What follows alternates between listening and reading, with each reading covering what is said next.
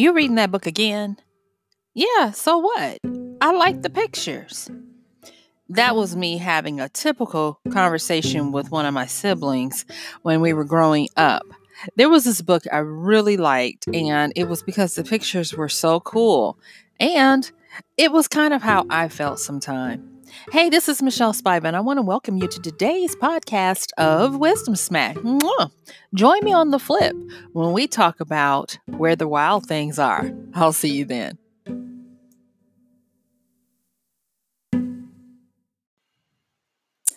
Where the wild things are.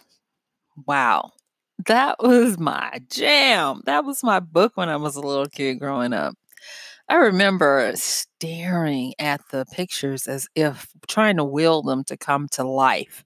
I loved the animals with the hooked horns and the shaggy manes and their bigness among the dense trees of this wonderful island of wild things.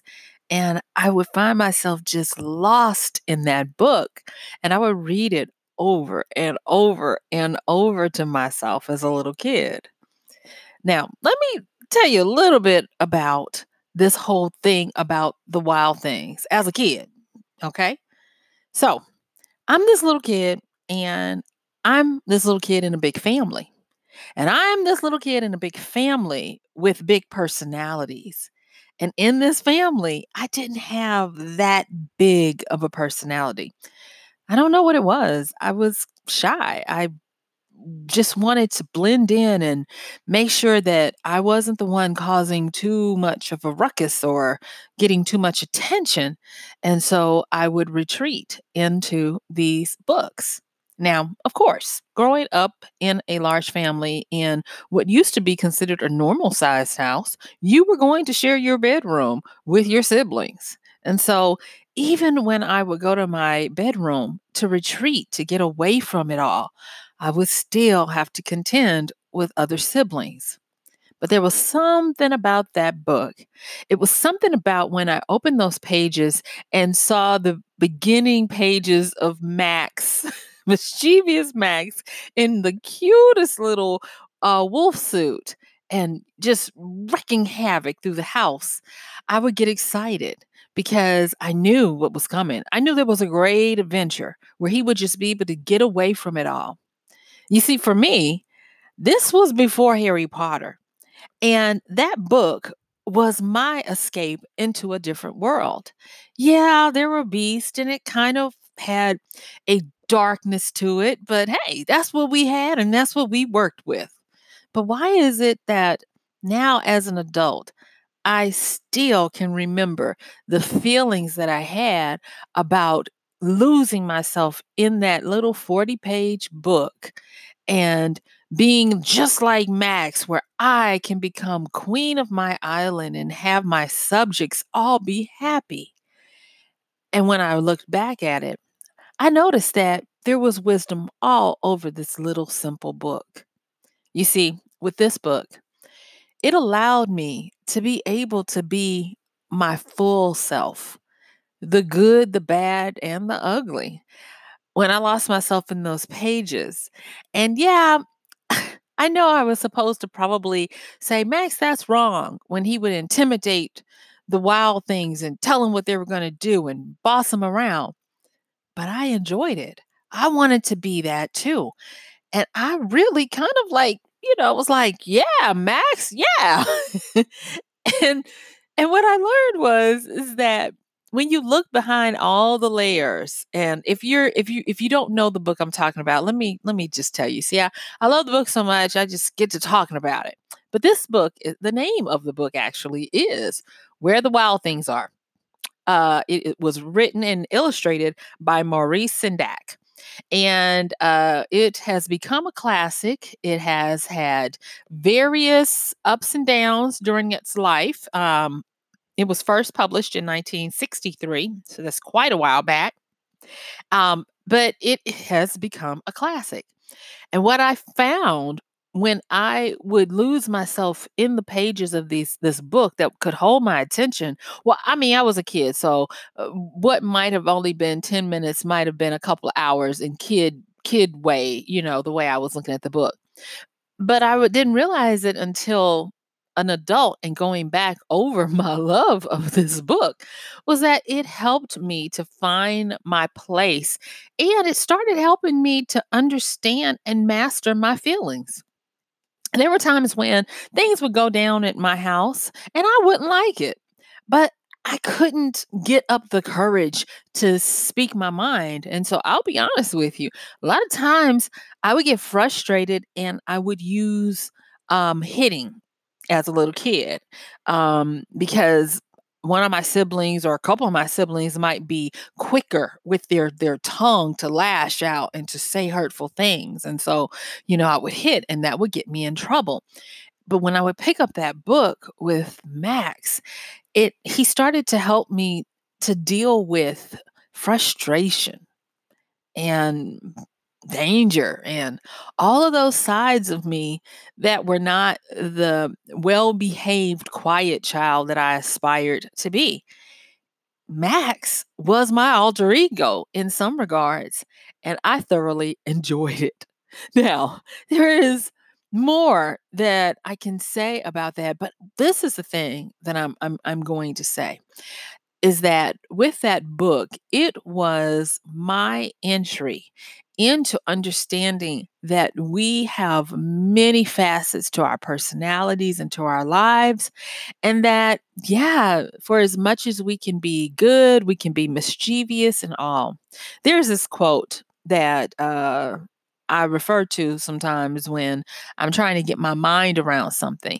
And the quote is I'm going to mangle it, but I'm just going to say it. The quote is something like this No one is ever 100% innocent nor 100% guilty. And when I think about that, I think back on reading these books, books like it, as a child and secretly cheering on the villain. now, I know in another podcast I talked about um, the you know both sides of the coin. I've even talked about villains. Um, there's a podcast I want to do where I do I, I just talk about villain archetypes and what I love about them and how I use them even in my stories that I make up and all that kind of stuff. But I mean that's total geekdom, and I think I'm probably gonna have to work up a little bit of nerve and a little bit more capital with you guys to get away with something like that. But in the meantime and in between time, I'm gonna tell you about one of my favorite books. and that is that I wanted to have is as a little kid. I wanted to have agency. You know, I, I wanted to have power. I wanted to have that freedom to be myself and have subjects. Yeah, it was crazy, but it was my truth. And when I would take that book out, everything was right as rain. It didn't matter who got more of what. It didn't matter if it was not my turn to do a chore, but I got stuck doing it anyway. It didn't matter. None of that mattered because I knew that when Max and I sailed across that moonlit sea, and we got on the shores of the Wild Things Island, I knew that we were going to be able to rule some stuff. And growing up, I I actually had a time where I forgot all about that book. But it's funny how things that we we hold dear when we're children tend to come back and help us and and and minister to our souls when we're adults. You see, there are times, even now, where I, I feel um, like and it, it, it doesn't matter if it's right or wrong it's just my truth. Where i feel like i am that silent person not child but that person whose voice doesn't matter and that i have to maintain and i can't do the things that i would like to do um, because i'm a good citizen. And now let me get this straight, you guys. I am not having daydreams of crime or causing harm to anyone or intimidating or subjecting anyone to anything. No, I am not. I am talking about the full expression of self um, that says, you know what? Ah, I want to be irresponsible. I'm just going to take off. You know, I'm at that age in my life now where my whole body would quake and probably have a conniption fit if I tried to do I tried to do that. But it's times like that when I do think about what that book did for me and how I have seen it uh, maturate into my into my life, and I can look back and I can say that because I was able to have that journey over and over again with little mis- mischievous Max, that he helped me to develop the courage to have a better and fuller expression of myself.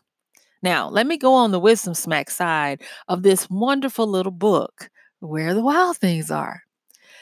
What I, I noticed is that as I was looking back on this book and reflecting on it as an adult, um, I noticed that those those animals, the reason why they were willing to have Max become their king and their leader was because maybe the author meant this or maybe the author didn't, but this is the message I got was that those things were reflections of facets of Max and facets of me those things with the tusk and the the shaggy hair and the human feet on on eh, what looked like an upright bison buffalo.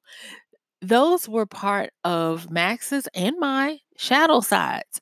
Those were the parts that maybe as a kid we wanted to fully express them but at the time and during the culture we were taught to be compliant.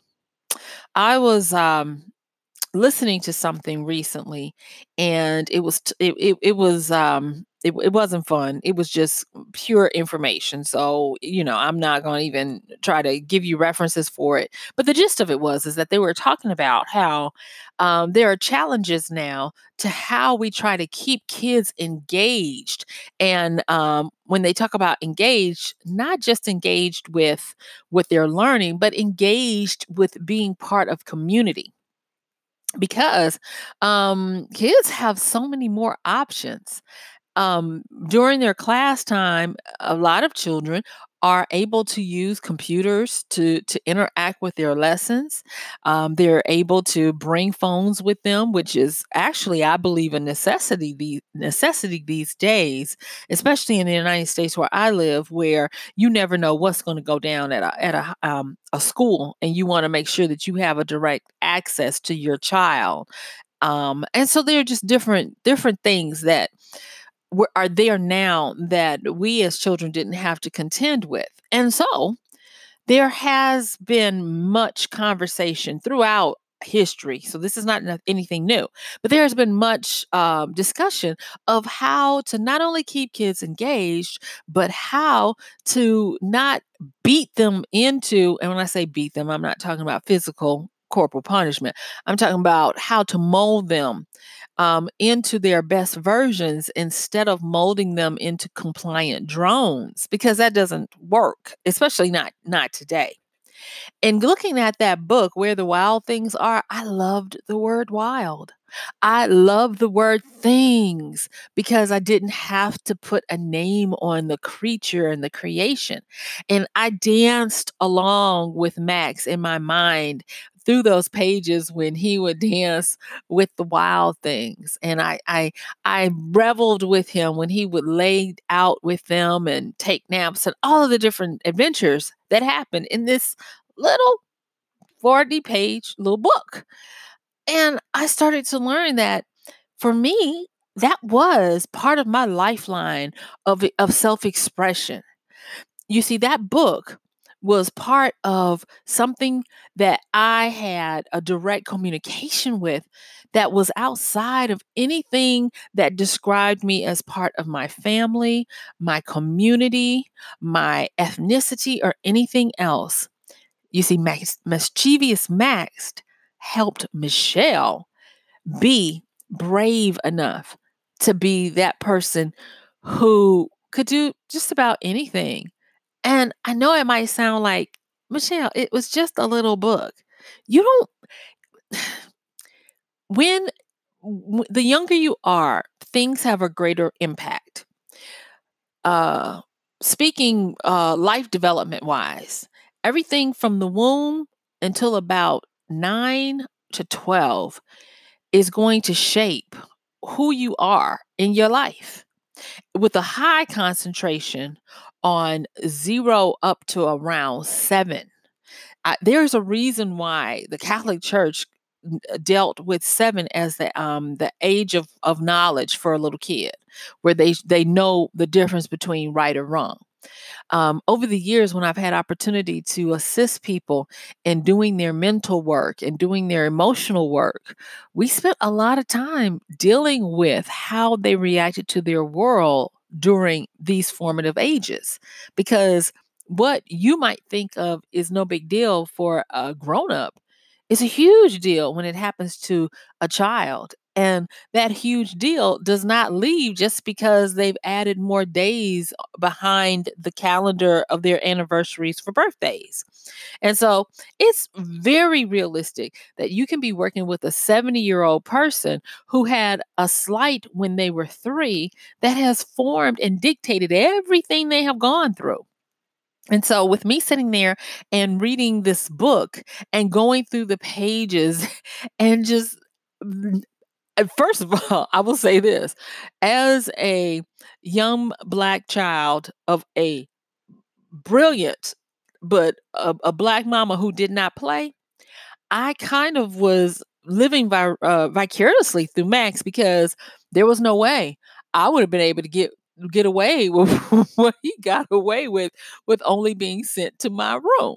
That would be the first thing. The next thing is is I'm not sure that I could definitely say when I woke up there would be food in my bedroom because my mama didn't play that. She was like, the kitchen is for eating. I don't want ants or bugs or anything in these bedrooms. So when you want to eat, you do not get to eat in your room. You come to the kitchen, you know. So there was a whole bunch of stuff. And to me, like this was a different you have to understand too, this was a different culture. This was a, oh, he got away with that. Oh, I wish I could get away with that. You know, so like I said, I was vicariously living through this. And so, with all that being said, th- this is the part that I, I, I want to uh, talk about, and that is the the freedom to be wild, the freedom to do things and be things. Um, there is a um well it's a trinity uh and, and, it's a personal trinity and you may have heard it before but if not i'm gonna just to say it and it's called be do have. And i remember when i um would ref- would would refer back to this trinity and it was set up to help us understand what was the proper way of approaching something. Now, when I was in school, they really hammered that in uh, to help us not put the cart before the horse. And um, when I when I was working on my MBA, that was a big tenet of how to work within a structure of a thriving business to be it, do it, and have it instead of trying to do it so that you can have so that you can be. And you guys it, you would be amazed at how many people do this where it's not be do have. Instead of that is do have be. I'll try to do this stuff so i can have this stuff so i can be this stuff you can even see it out in the world where you have people saying, fake it till you make it.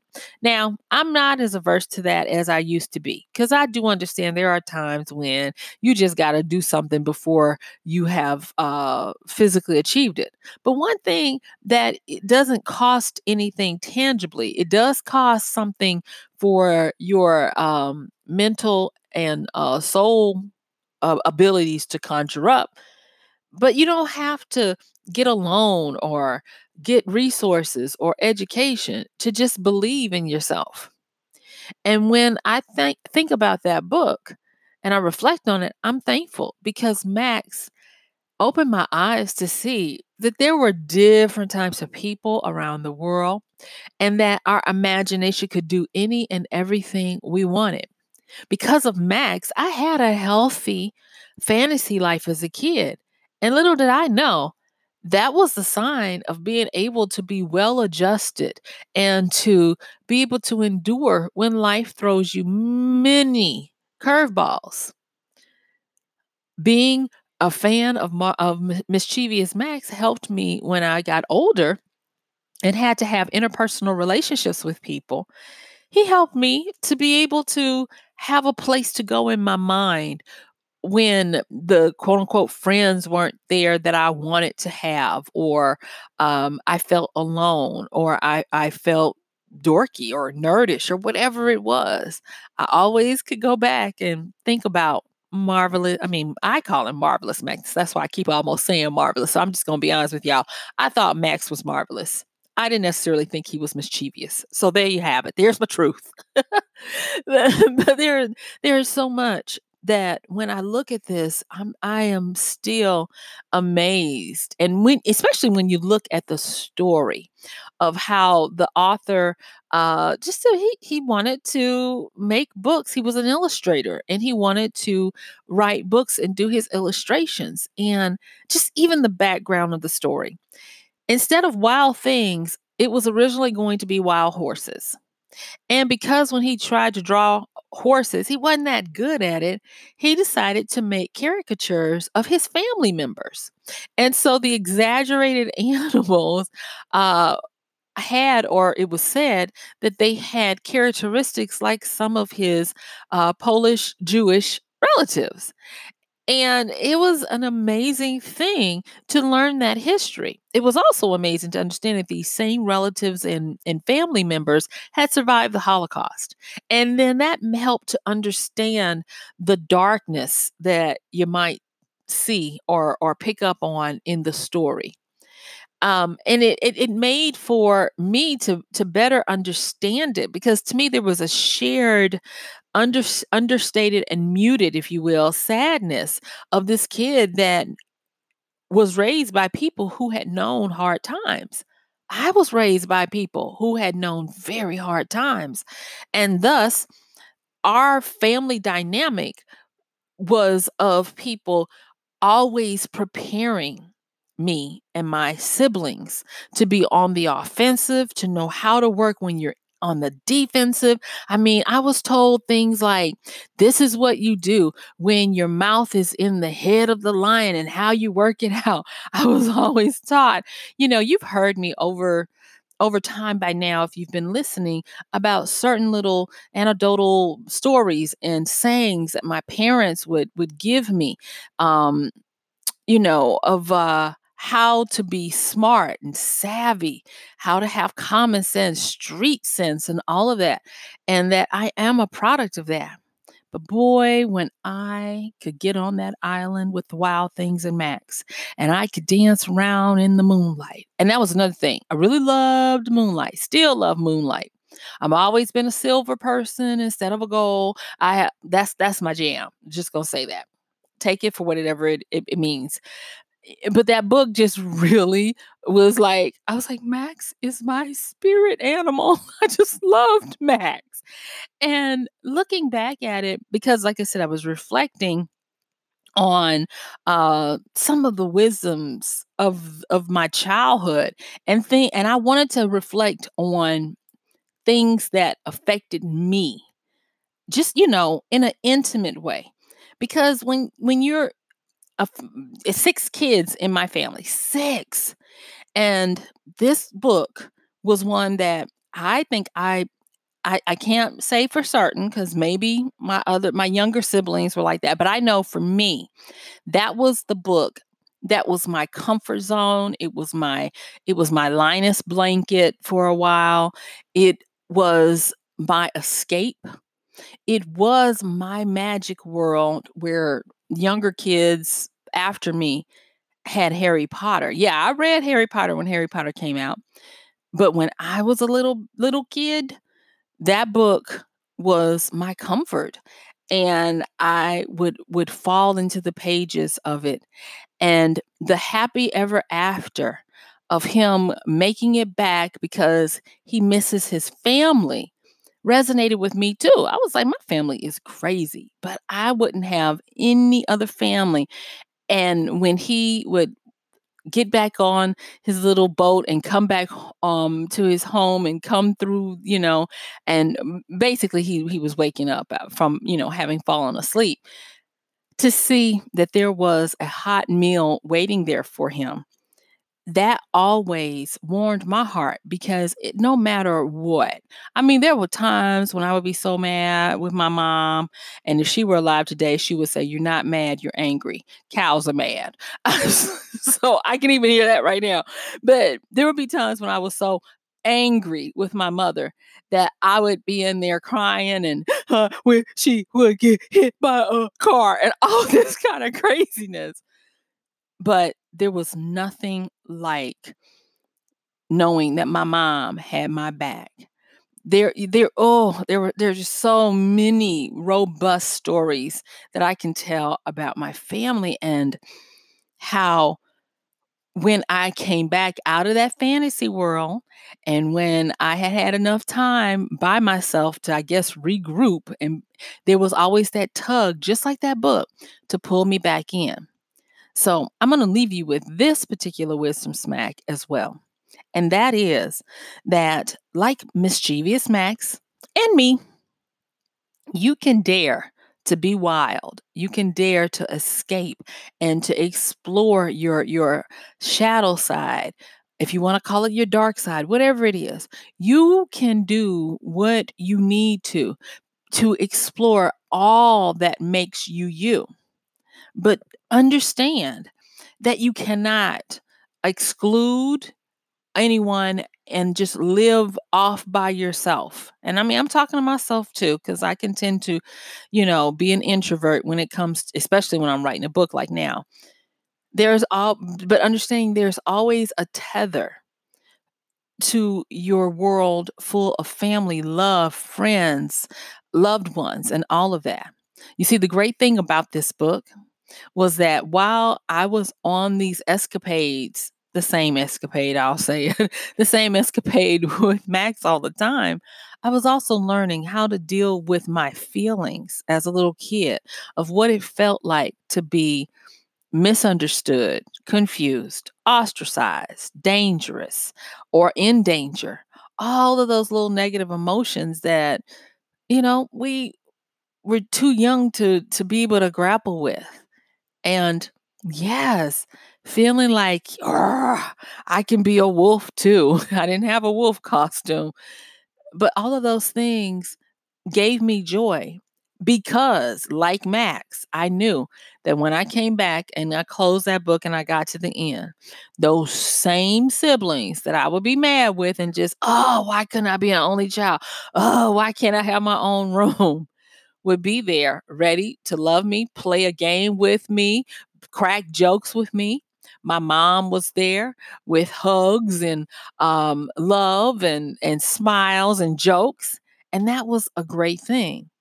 I'm going to go on and say that because of being felt okay at that young age to go off on my own and to not be afraid of going where the wild things live in my imagination, it helped me to uh I don't want to say assimilate, but it helped me to matriculate amongst people so that I wasn't socially awkward.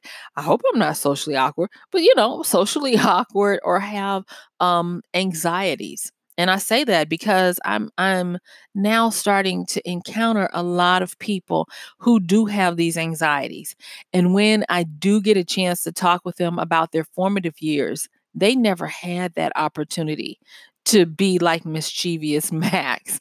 They never had that opportunity to explore that side of them. Now, I would be remiss without saying it was not like my mother repressed me in any way like that. She actually encouraged us to explore our personality. I was just a shy kid, and I, I did it more so through books than I did through acting out. Uh, unlike my other siblings, I mean, I had my times, but you know, I'm not. I'm. I'm just saying, you know, it is what it is. And so I just wanted to give a shout out to that book. And I wanted to maybe bring some of you with me back down memory lane and to tell some of you all, all out there too that maybe if you haven't, it's time for you to go where the wild things are.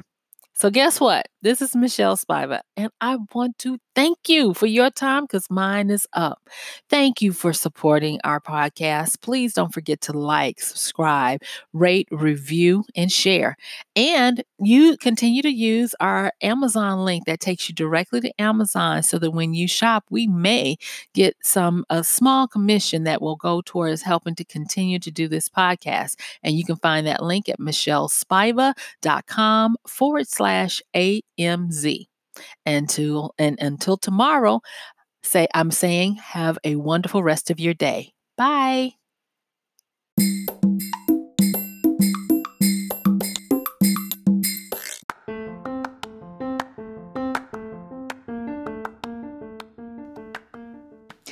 And that's going to do it for today's podcast of Wisdom Smack with Michelle Spiva. If you like this podcast, please help us get the word out. Like, comment, subscribe, and even share. And if you really like it, please help us continue to get the word out by considering using this show's link for Amazon. So when you want to go to Amazon and you do all of your general shopping, uh, please use michellespiva.com forward slash AMZ. It's simple as that. It doesn't cost you anything extra, and this show might receive a little bit of commission that will go towards helping to further get these episodes out to you and to others. So thank you so much for listening. This has been Michelle Spiva with Wisdom Smack. Bye.